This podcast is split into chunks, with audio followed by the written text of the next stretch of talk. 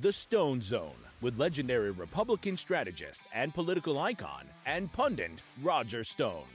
Stone has served as a senior campaign aide to three Republican presidents. He is a New York Times best-selling author and a longtime friend and advisor of President Donald Roger Trump. Stone. As an outspoken libertarian, Stone has appeared on thousands of broadcasts, spoken at countless venues, and lectured before the prestigious Oxford Political Union and the Cambridge Union Society. Due to his four plus decades in the political and cultural arena, Stone has become a pop culture icon. And now, here's your host, Roger Stone. Welcome. I'm Roger Stone, and yes, you are back in the Stone Zone. I'm joining you today from Tulsa, Oklahoma, where I arrived last night. Tulsa, Oklahoma is uh, the site of one of the greatest pizza places in the world, Andolini's Pizzeria, uh, where we dined last night. If you're in Tulsa, let me suggest two locations Andolini's Pizzeria, absolutely one of the best uh, in America. I'm here because tonight at Sheridan Church, uh, we have a book signing for my book, The Man Who Killed Kennedy The Case Against LBJ. Now, if you're not in Tulsa and you can't make it tonight, but you're interested in this book, well, you can go to the man who killed, pardon me, man who killed Kennedy.com, man who killed Kennedy.com. There it is, pardon me, the man who killed Kennedy.com, uh, and get an autographed copy. Uh, in this book, I make the case uh, that Lyndon Baines Johnson was the head of a cabal that included the Central Intelligence Agency, uh, organized crime, the Secret Service, the FBI, Big Texas Oil, uh, and the Wall Street banking interests, all of whom had a mutual interest in the murder of John F. Kennedy. Again, you can get your autographed copy. Uh, and you always want the paperback uh, because it has three additional chapters uh, by going to themanwhokilledkennedy.com. If you're interested in history uh, or this particular topic, I think you will find it uh, very fascinating. All right, the number one issue in the country uh, is immigration. We saw this in the entrance polls for the Iowa caucuses, the exit polls for the New Hampshire primary. it's interesting that MSNBC and CNN say that the uh, crisis at our border isn't real, that it's a creation of Fox News. In other words, don't believe what you see with your own eyes, believe what we tell you. But what is particularly shocking in terms of the political developments here is really twofold. First of all, Joe Biden's new position, uh, which is he's done everything he possibly can do, which is laughable. First of all, the Home uh, uh, Security, uh, Homeland Security Secretary Mayorkas, plus the president's own spokesperson, have insisted for months that the border is secure. Yet, when asked directly only days ago, Biden said, No, the border is not secure. I've been saying this for years, but the Republicans won't give me the tools to do anything about it. This is an absurdity, of course. All he really needs to do is enforce the current law. President Donald Trump did it. In fact, illegal border crossings had trickled to almost nothing during the Trump presidency. Now we have seen as many as 10 million illegals. That's the latest project, projection uh, by the end of this year if it continues at the current rate. Where there is particular outrage uh, is uh, the in the Congress, where the U.S. Senate has put together the Schumer Lankford proposal, or call it the Lankford Schumer proposal, uh, for border security. The problem with this is it doesn't constitute border security. Under the Lankford Schumer proposal, 5,000 illegals would be permitted to enter the country uh, each week. That would be uh, roughly 155,000 a month, which constitutes about 1.8 million illegals entering the country every year. Uh, the goal should, of course, be zero. Uh, it is uh, now uh, my privilege to introduce uh, Pastor Jackson Lahmeyer. Uh, if you're a watcher of the Stone Zone, you will be familiar with him. Pastor Lahmeyer challenged James Lankford in the last Republican U.S. Senate primary a primary in which Senator Lankford claimed he was a border and immigration hawk. He actually visited the border for photo ops uh, during his campaign. Many, many Republicans upset about his proposal. We have a graphic that the Schumer uh, uh, Lankford uh, proposal. Uh, we'll put that up for you in a moment. But in the meantime, there it is, the Schumer Lankford border deal. As you can see, it increases green cards by 50,000 a year. Uh, it allows work permits for adult children of H-1B permit holders, uh, immediate work permits to every illegal alien released from custody, taxpayer-funded lawyers to certain UACs and mentally incompetent aliens, 5,000 migrants per day allowed into the United States, and it restricts parole for those who enter without authorization between points of entry. Again, the grand totals, if you do the math, at 5,000 a week, it's roughly 155,000 a month. That is a 1.8 million a year. That is not a secure border. Joining me now, Pastor Jackson Lahmeyer. Thank you so much for having me on, Mr. Stone. So, Jackson, um, I guess you have a certain right here to say, I told you so. Uh, you campaigned very aggressively on this issue. What has gotten into James Lankford, the senior senator from Oklahoma? That's pretty wild because during the campaign season, uh, he was the most staunch border hawk that you could find. And it was appealing to Oklahomans because, as you know, Oklahomans are very conservative and very concerned about the border, especially where we're located right above Texas. And so Lankford campaigned strongly uh, on being the border hawk. And now he's carrying the water for the Democrats. I mean, the title of the bill, I mean, think about it Lankford Schumer. Uh, that, that tells you all you need to know with the other guy who's labeled there in Schumer. And so it just goes to show you that during campaign season, many politicians are one way, but when it comes to actually being in office, completely different. And I think Lankford is believing that you know he's got time. It's a six-year term, and people will forget about this maybe. Uh, but the question then becomes, what do they have on James Lankford to be able to force him to carry the water for the Democratic Party and go around selling an open borders idea? You know, there's like five thousand, but you do five thousand a day. Uh, the math adds up to roughly what 1.8 million for a year, which is not a secure border. That's an open border the Biden administration or political strategy here appears to me to be somehow think that this will take the immigration issue off the table, that voters will view it if the Senate and House package became law as solved. I, I don't really understand that reasoning. As long as we continue to have uh, the enormous financial expense of the social services uh, that, that counties and cities and states are being required, required to spend on these illegal migrants. You, the mayor of Chicago says his finances are at the breaking point. The mayor of New York City says that it will destroy New York City. They're talking in New York City about deep cuts in education, sanitation, law enforcement, uh, in order to be able to pay for social services for the migrants. And then, of course, we have a, a, fentanyl crisis in the country, which is a direct result of the open border. This, as you know, hit my own family, where two weeks ago, very sadly, my wife's uh, only son, pardon me, my sister's only son, my nephew, died at age 38 of a fentanyl overdose. So uh, I, I now understand how millions of Americans feel signing this bill into law, and it's not clear that the House will accept uh, the Senate bill, uh, is not going to take this uh, issue off the table, is it?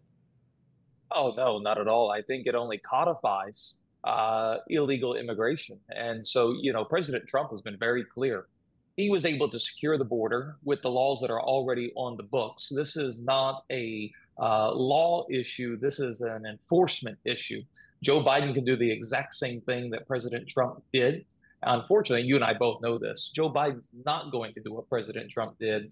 He is trying to utilize this as well. Republicans don't want to close the border when he's had over three years now uh, to close the border. He has not done that, but it's election season. And so he's got to act as if he is doing something. And it's just very sad uh, that a Republican senator from the state of Oklahoma would carry the water for the Democratic Party, especially during a presidential election. Yeah, uh, there's been a lot of important public commentary on. Here's a clip of Kari Lake talking about the U.S. Senate uh, border security proposal. Right now, Lankford is Lankford working, is on, working his on plans his for a border security bill. I spoke with John Ratcliffe about it this morning. And uh, he said to me, all Republicans should be saying, go back to what Trump was doing. Go back to what was working. Enforce our laws and tell our friends to the South to cooperate or there will be economic consequences. We see none of that in this border deal. What is your reaction to this border deal that you've got to have 5,000 people coming, crossing into America before anything can get done in terms of sending them back? It's outrageous. It's a slap in the face to the American people. They also want us to pay for all of these fraudulent asylum seekers' attorneys' fees. And uh, you know they're paying for their their food and their clothing and their uh, hotels and their airfares and their phones. It's it's just disgusting, and uh, I call it the Sinema Schumer package and deal because uh, Kyrsten Sinema, who I'm running against, is actually part of this.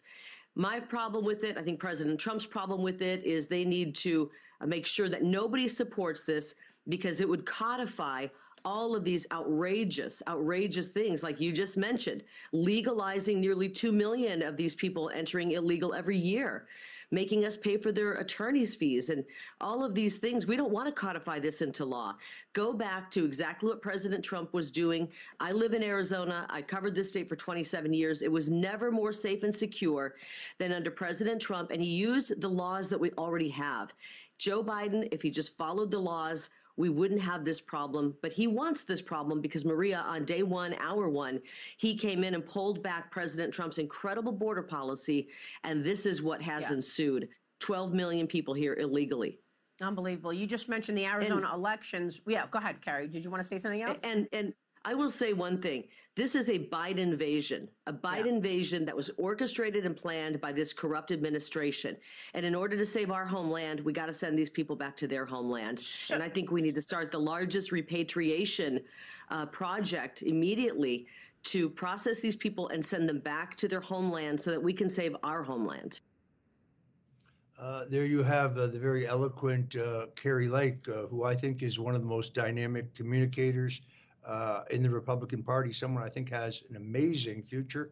She, of course, is running in a three-way race uh, in Arizona for the U.S. Senate, uh, and I have, uh, I think she's going to win. I'm a strong supporter and fan. Uh, Don Jr., Donald Trump Jr., also opined on this yesterday. Let's take a look at that.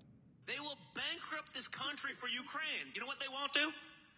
They won't spend 1% of it on our southern border.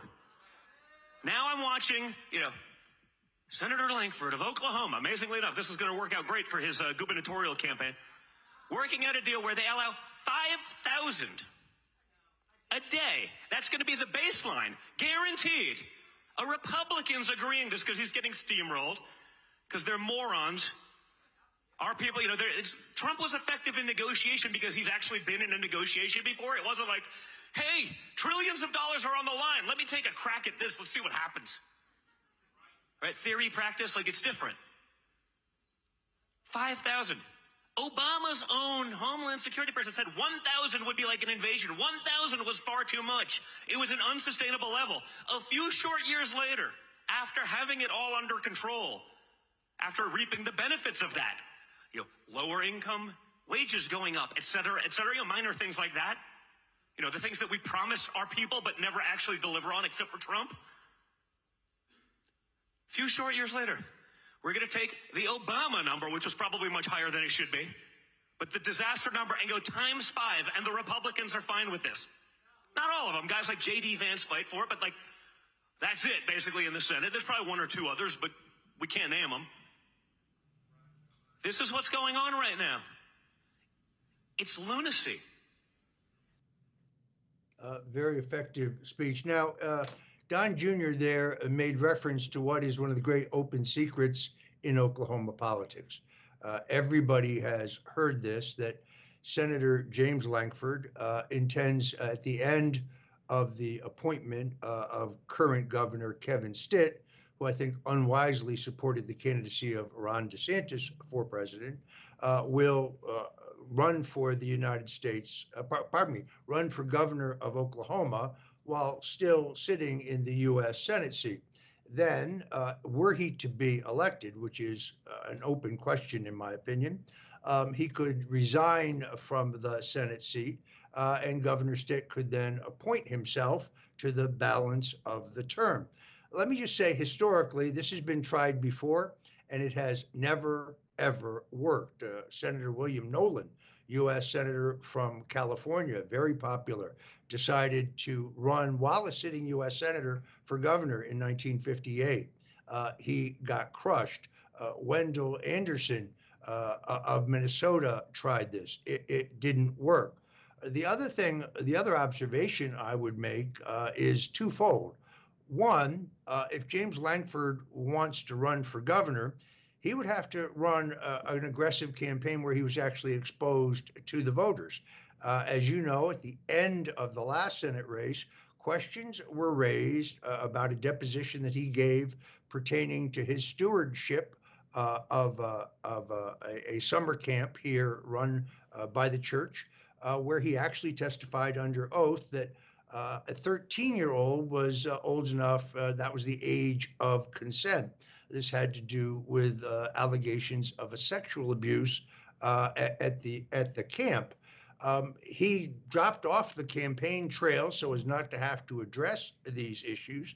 Uh, but it is unthinkable that he could win a statewide gubernatorial primary without having to be having to campaign aggressively and actually subject himself to vote uh, to questions from the media and from the voters. Uh, and then beyond that, um, it's extraordinarily unpopular uh, anytime a governor has attempted to appoint themselves to the Senate. Is this just uh, the political rumor mill, or do you think that perhaps Senator James Lankford really does want to trade places with current Oklahoma Senator uh, Governor Stitt? A great question.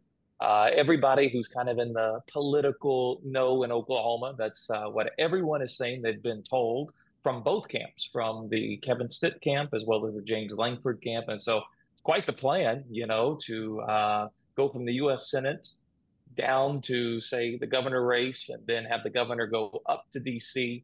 And so, you know, it's an interesting plan. I can't imagine it being that popular among people, which to your point, um, Lankford wouldn't be appointed as governor. He would actually have to run for governor, and it's an open seat. So he's not got access to unlimited funds like whenever he's running again in the U.S. Senate. And he would have to face people that have tough questions. And I can promise you, uh, this border bill will be a prime question that people in Oklahoma are going to ask. It's not popular here in Oklahoma, as you saw the Oklahoma State Committee of the Republican Party censured James Lankford over this border bill. And so I, I can't imagine them actually trying to put this in place, but um, it is coming from both camps, the Stitt camp and the Lankford camp, that they plan on doing this in 2026. And so you talk about a wild, uh, wild move. But to your point, and, and you know, uh, you've said it's never worked before, and I just can't imagine it working here in Oklahoma in 2026 either. Yeah, voters generally speaking hate musical chairs among politicians in which they try to trade positions uh, but leave the voters out of the equation. Uh, President Donald Trump himself weighed in on this issue with a tweet. Uh, let's see if we can put that up.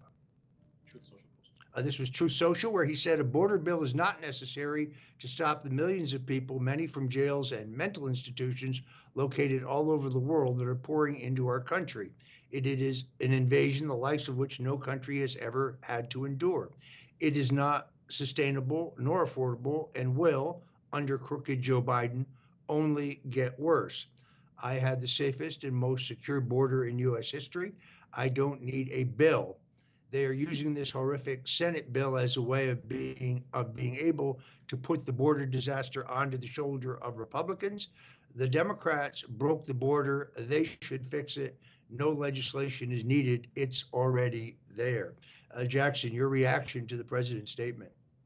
Well, he's completely correct, and that is why it makes no sense uh, for Lankford to try to codify uh, into law illegal immigration. That, that just doesn't make any sense. Uh, Joe Biden could do exactly what Donald Trump did. We know that he's not going to do that.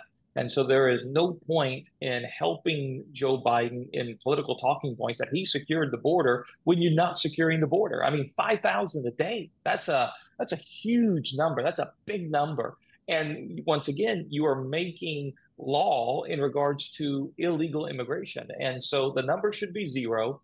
And a president can secure the border. Trump has already proven that. And I believe when Trump gets back in the office, he is going to secure the border. I just have a strong feeling that James Lankford does not want Donald Trump back into the White House. Uh, we know uh, where Lankford stands with President Trump.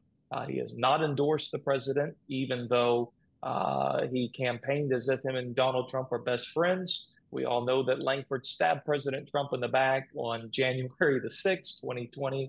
uh. And so this is an interesting dynamic. We're going to see what comes to play about it. It's just sad uh, that an Oklahoma senator would try to put forth such a terrible bill. It just makes no sense. Yeah, there's a great website, realjameslankford.com, realjameslankford.com, that lays out uh, his long history uh, as a rhino for a guy who claims to be a conservative. Uh, you can see his actual record. It's really quite shocking. Uh, he outspent you in the Senate race, I think six or eight to one, millions of dollars of special interest money plus millions of dollars courtesy of Mitch McConnell. Uh, it's very tough to run a grassroots campaign uh, against an entrenched incumbent, but many people ask. I saw a poll last week that someone suggested that you might run for governor. You told me yesterday you had no interest in that do you see the possibility that you would run again for the U.S. Senate? Running for the U.S. Senate again, very much so, in maybe 2028. Now we have to see what happens with the musical chairs in in 26. But uh, I had the time of my life running for the U.S. Senate in 2022, and uh, I could foresee myself doing it again.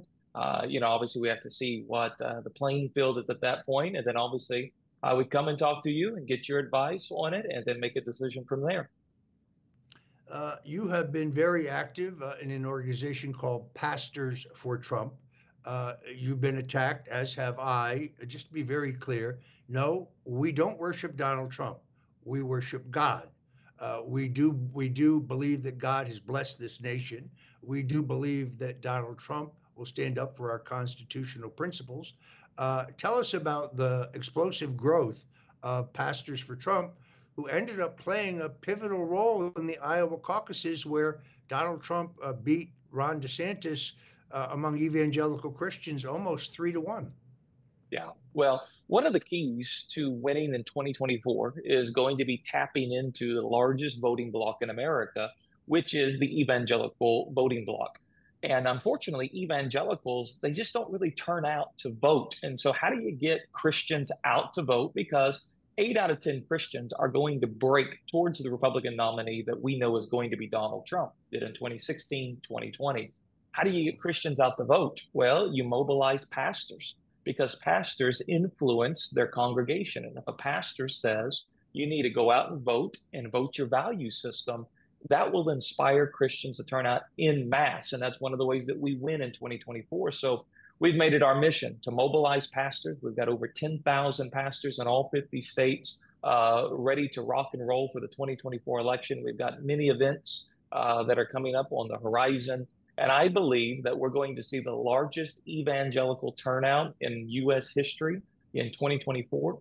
And I believe eight, maybe nine out of 10 uh, will go for Donald Trump. And I think it'll help push him over the finish line.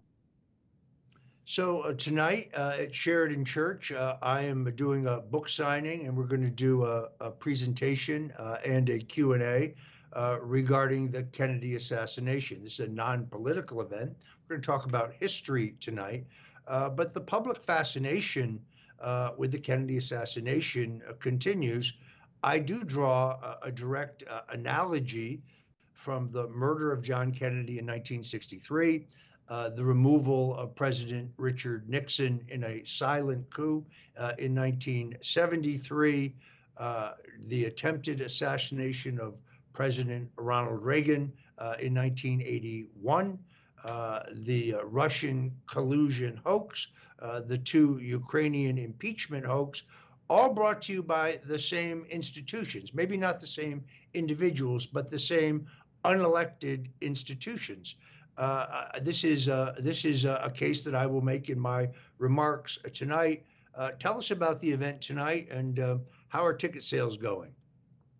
Yes, so tonight at Sheridan Church, which is the church I get to pastor in Tulsa, uh, we're excited to host you and to just talk about an issue that you know so many Americans. I, I saw a, a poll around 70% of Americans don't believe the official narrative of the JFK assassination uh, story that we've been told.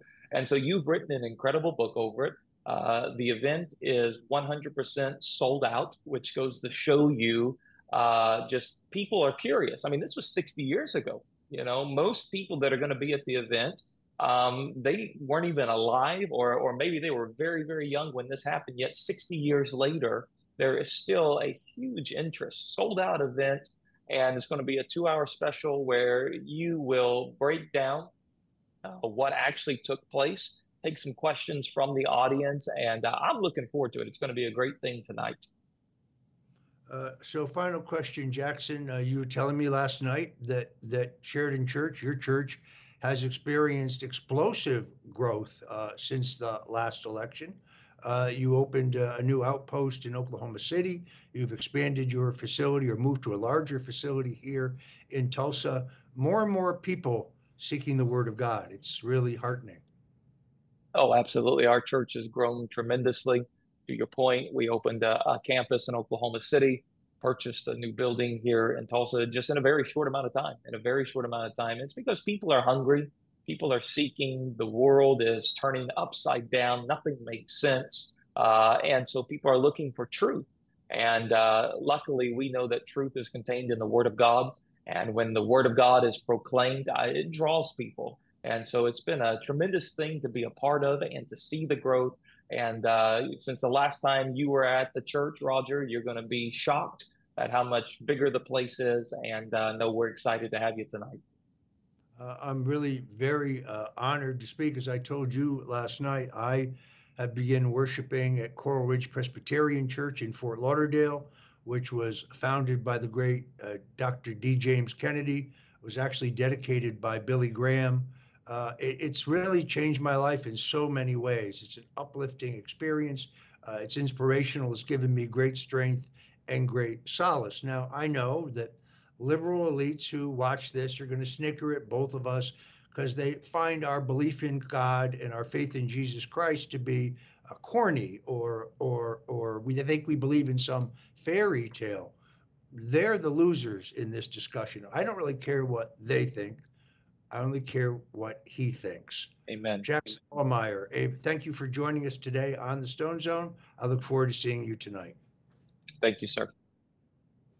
Folks, uh, as I said on the show a couple of days ago, last week was the fifth uh, anniversary of the cold morning that uh, 29 uh, heavily armed FBI agents swarmed my home at six o'clock in the morning uh, to uh, arrest me for the first time, nonviolent, but entirely fabricated crime of lying under oath in my voluntary testimony before the House uh, Intelligence Committee. Uh, it was really a fraud. The whole purpose of the charges against me were not because, well, I did anything wrong. In fact, the government never produced any evidence of Russian collusion or WikiLeaks collaboration. And Robert Mueller was forced to admit in his own long hidden, long redacted final report uh, that he'd found no violation of law on my part. So, what was the point? The point, very simple, was to pressure me relentlessly to offer false testimony against President Donald Trump. Uh, I refused to do that.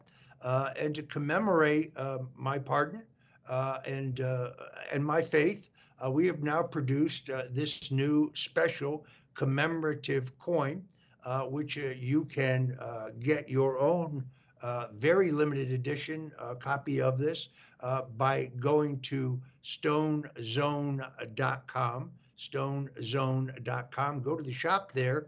Um, once these are out, they're done, they're done. Uh, we have only cast a limited number of them. They are a mere $25. Uh, if you want this uh, piece of history, uh, I would be pleased to send you your very own. So please go to the stonezone.com website uh, and uh, go to the store there. Now, there are other great products. You can get a copy of my book, uh, The Man Who Killed Kennedy, The Case Against LBJ. There, you can get a copy of my book, um, the, the Making the President 2016. Uh, you can get a copy of my book, The Bush Crime Family. you can get a copy of my book, The Clintons' War on Women. You could even get your historic copy of, of or I should uh, say, your uh, your very own Roger Stone did nothing wrong T-shirt. Uh, the T-shirt I was uh, ironically arrested in the morning of January 25th. All of them available by going to stonezone.com uh, and going to the store. While you're there, folks, please subscribe. Costs nothing. Uh, but when you get on our subscription list once a week, we will email you with the top stories, uh, not only uh, things that I have written, or but more importantly, or as importantly, stories that I've seen in the media that I don't think are getting the kind of attention that they deserve. So please go to stonezone.com. You can see it there at the bottom of the screen uh, and subscribe, uh, and we will be happy to hit you once a week with a with a kind of a, a prompt that tells you what we have up that week. Uh, this is, uh, if you're just tuning in, this is the Stone Zone. I am Roger Stone, and uh, we have a, a very popular feature uh, on the show in which we call Ask Stone, uh, in which people uh, are able to send us by email their questions uh, and um, I take them, I try to take them in the order in which they send. If you have a question, you can send it to us at stone at stonezone.com, stone at stonezone.com. Uh, we don't always get to all the questions every time we do this, but if your question remains current, um, we will try to get to it. So um, I'm happy to answer your questions on any topic, whether it is uh, news, uh, politics, uh, history, uh, food, st- style, fashion. It's one of my favorite parts of the show.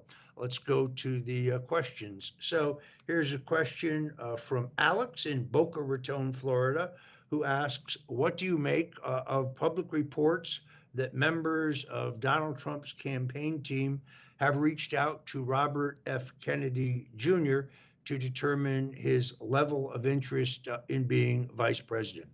Um, I saw that story in the New York Post, uh, but I also immediately saw uh, a denunciation of it, an outright rebuttal from Chris LaCivita, who is a co campaign manager uh, of Donald Trump's campaign, uh, highly skilled uh, political strategist mechanic uh, uh, and operative, one of the very best in the party. I think the proof of that is the resounding victory in Iowa and the hard fought but solid victory in New Hampshire. I think Chris LaCivita made it absolutely clear uh, that no one inside the Trump campaign was authorized uh, to conduct any back channel vice presidential discussion with Robert F. Kennedy Jr. So the Trump campaign uh, shooting this down pretty aggressively. Uh, subsequently, uh, Robert F. Kennedy Jr. posted uh, on social media that he had indeed uh, been approached by members of the Trump team. Well, uh, in politics, we have what are called freelancers, people who have no authorization, but who decide that something might be a good idea and Perhaps they represented themselves to Mr. Kennedy as speaking for Donald Trump uh, or the campaign, but uh, only Donald Trump speaks for Donald Trump. Uh, only his official campaign staff, uh, Susie Wiles, uh, running an excellent campaign for president, in my opinion, Chris LaCivita, James Blair. These are some of the finest uh, political operatives. I'm a veteran of 13 national Republican presidential campaigns. I have 45 years in the arena under my belt. I've been involved in over 700 individual political campaigns. Uh, those are the people who are authorized to speak for the president. Uh, here's LaCivita's comment. This is 100% fake news. No one from the Trump campaign ever approached RFK or ever will. Uh, one of the most liberal and radical environmentalists in the country. For all the fake news, update your stories. Um, I, I, think that puts uh, this uh, to bed. Um, in the meantime, Robert Kennedy, um, who had announced first that he was running as a Democrat uh, and then left the Democratic contest because he correctly saw that the Democratic National Committee would stack the deck against him uh, as they stacked the deck against Bernie Sanders, then announced um, that he would uh, seek the presidency as an independent.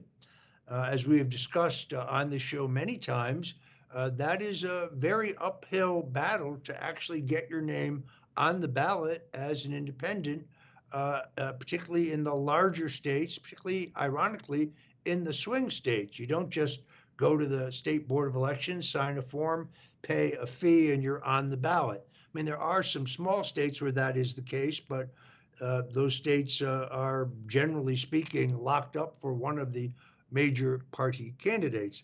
Now, suddenly, I notice uh, that it has been acknowledged by Robert Kennedy uh, and the leaders of the National Libertarian Party that there are some discussions of Robert Kennedy seeking the Libertarian Party nomination. Now, while there would be some mechanical advantage to that, I think the Libertarians may have permanent ballot status in about 30 states. Uh, they would still have to petition their way on in the balance of those states, although uh, they have proven as recently as 2012 uh, to have the manpower to do that. But what this tells me, in all honesty, is perhaps the independent effort uh, run by the Kennedy campaign to get on the ballot uh, isn't doing all that well a question I'm asked constantly is uh, if Robert Kennedy is on the ballot, given his position uh, as a critic of the COVID 19 vaccination, as his support for Governor Abbott's uh, efforts to seal the southern border, uh, combined with his opposition to the further expansion and funding of the war in Ukraine. does he take more votes from Donald Trump uh, than he does from Joe Biden. All of the data that I've seen to date indicates that is the case. So uh, sadly, uh, I think um, the reality is he probably has zero chance of being elected president, uh, but he could impact this race. Uh, and based on what I've seen so far, he appears to pull disproportionately from Trump and therefore could play the role of the spoiler. Um, again, this is a developing story. There seems to be a supposition on the part of his supporters that he would be included uh, in the presidential debates. Uh, first of all, we don't even know if Joe Biden, if he's reelected, or I should say, renominated, will participate in debates. Uh, but generally speaking, all the way back to the time of Ross Perot, who ran as a candidate for the Reform Party, uh, no minor party or independent candidate has been included uh, in the debates that were hosted by the Presidential Commission on Debates, which is uh, not appointed by the president, not a commission, uh, and most certainly not about debates. Generally speaking, the criteria to participate uh, in a commission blessed debate uh, is some artificial uh, poll ranking. Uh, and if you reach that threshold, as Governor Gary Johnson did in 2012, which I think was 15%, uh, the commission very quickly and hastily will call a meeting and change it to 20.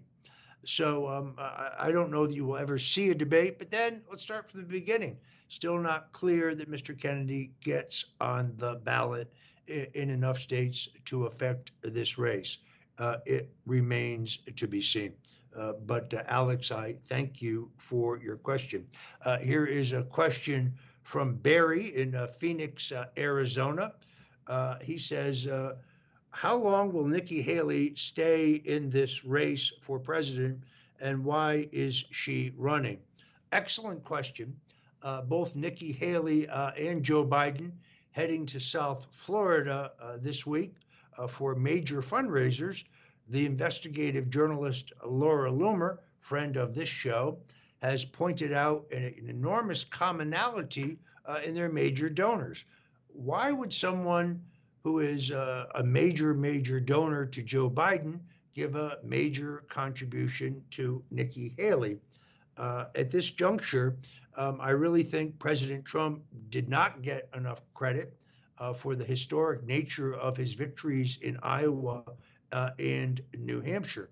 Uh, in Iowa, he tripled the previous record set by my old boss, Senator Bob Dole, who had won the 1988 caucuses by 12.5%. Trump won in Iowa going away with by, by almost 30 points, uh, scoring, most importantly, solid victories among evangelical Christians who are uh, have a disproportionate amount of influence uh, in the uh, Iowa caucuses just based on their numbers.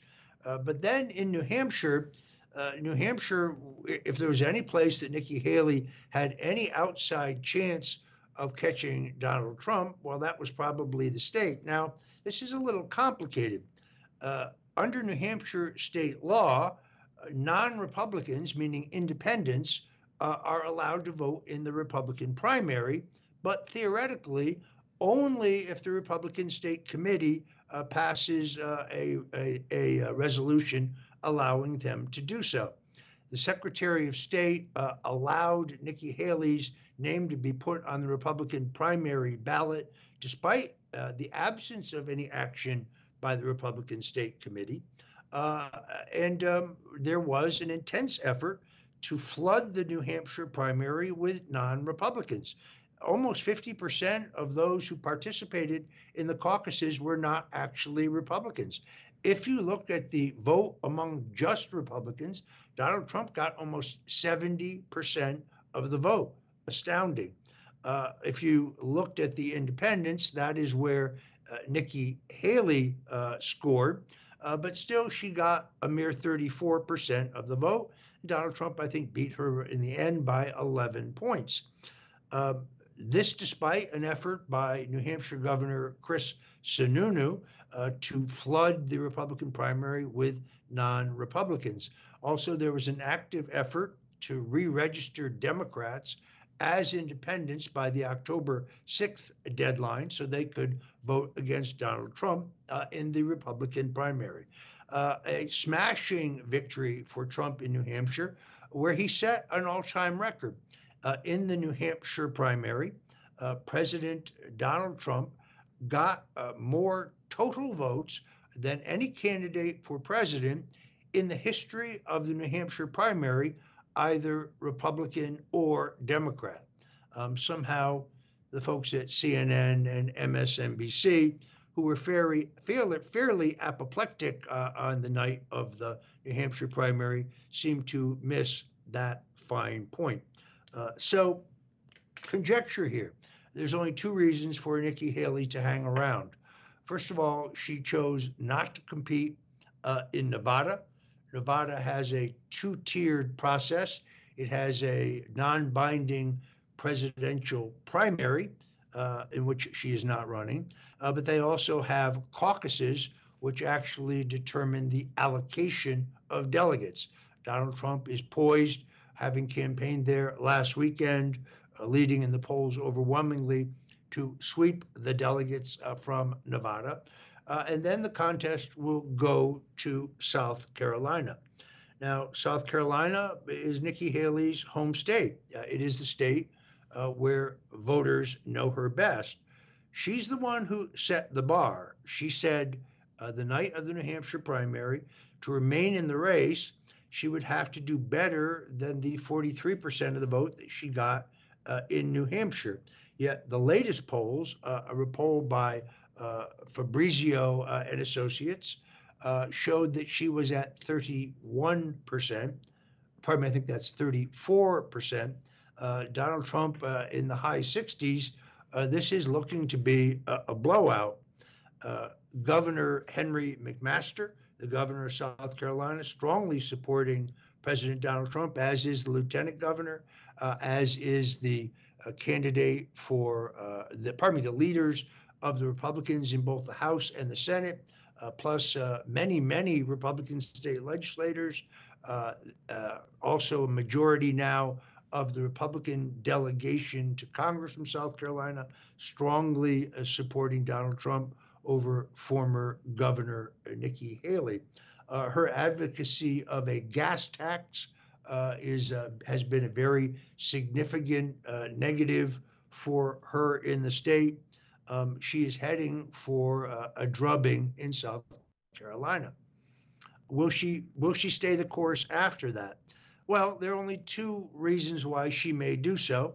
One is uh, because, as Vivek Ramaswamy has said, she's a puppet She's in this race uh, propped up by financial interests who are globalist in nature, uh, and she stays in the race as an, uh, in an effort to damage Donald Trump.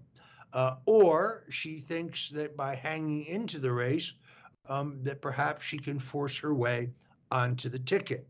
Um, Donald Trump Jr. speaks for me on this when he said this is one of the worst ideas he's ever heard. Uh, no one who is around the president I've not discussed this with him personally, but no one who is around him uh, believes that we will have a, a Trump uh, Haley ticket. There are two reasons for this. One, of course, is a, is a question of character. Um, Nikki Haley looked Donald Trump in the eye and specifically said that he is correctly one of our greatest presidents, uh, and that if he ran, uh, she would not run. Now, she's not only running against him, but issuing shrill attacks against him, actually saying that the jury decision uh, in the uh, E. Jean Carroll case, uh, one of the great travesties of justice of all time, uh, where Donald Trump was never allowed to even mount a defense, uh, where he's never allowed to demonstrate for the jury, uh, for example, the videotape in which the plaintiff, E. Jean Carroll, says that she thinks the concept of rape is sexy. I've never seen Anderson Cooper move to a break so fast in my life. Uh, and uh, she is, I think, therefore, uh, probably in the race just to damage Donald Trump. She's already got her seat on the Raytheon board and a number of boards of these defense contractors. Uh, the president uh, refers to her in one of his famous nicknames as bird brain. There's a reason for that. She's not terribly bright. Uh, so we are uh, we are watching this race very carefully. But uh, Nikki Haley um, is going to get beat and beat very badly uh, in South Carolina. Uh, Ed McMullen, uh, who I've known for a number of years, kind of a, a very important presence in the Trump camp, one of the savviest and most capable uh, political operatives uh, in the country uh, assures me that the Trump campaign is in excellent shape. Uh, here's a question again from my native Florida. This is uh, from uh, Enrique in Miami, Florida. Says, "What is Ron DeSantis's political future?" I hear he's talking about running in 2028 already. Well, uh, first of all, in politics, uh, a year uh, is a lifetime. Uh, and uh, I think the governor's disapproval rating in Florida is now below 50%, which is really extraordinary based on his overwhelming victory in the last election. Um, he's been sniping at President Trump in his social media postings when a state legislator, a single legislator, put forward a proposal to uh, have uh, to help President Donald Trump uh, with some of his overwhelming, staggering legal costs caused by this tsunami of lawfare against him. DeSantis was quickly to say, quick to say that he would use his veto pen to uh, disapprove any such appropriation. Uh, the governor's not helping himself. Uh, I point out again uh, that uh, he's at the end, he will be at the end of his second term. He has essentially two more years. Uh, at the end of this year, he'll have two more years to serve as governor. Uh, but then he's term limited. Uh, he cannot run for the U.S. for governor again.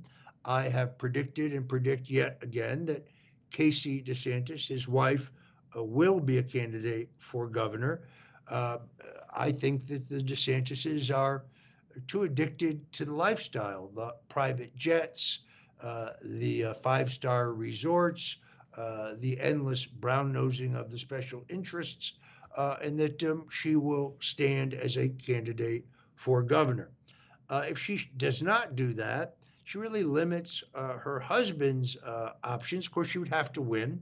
She will face stout opposition from a number of attractive potential candidates in that race that could or could not include uh, Congressman Byron Donalds, strong supporter of President Donald Trump from the Naples area, Congressman Matt Gaetz, uh, the man who single handedly brought down Kevin McCarthy, uh, potentially businessman Alfie Oakes, millionaire grocer businessman Alfie Oakes, businessman, uh, potential candidate, uh, agricultural, state agricultural uh, commissioner Wilton Simpson, uh, all potential candidates, all of whom are able to raise substantial um, sums necessary for a campaign for governor in the size uh, of Florida.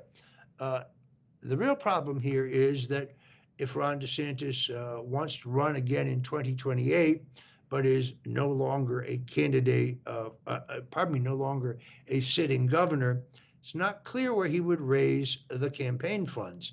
Uh, he his super PAC, we now know based on a report today, uh, spent 130 million dollars to run a campaign that was essentially uh, a dumpster fire.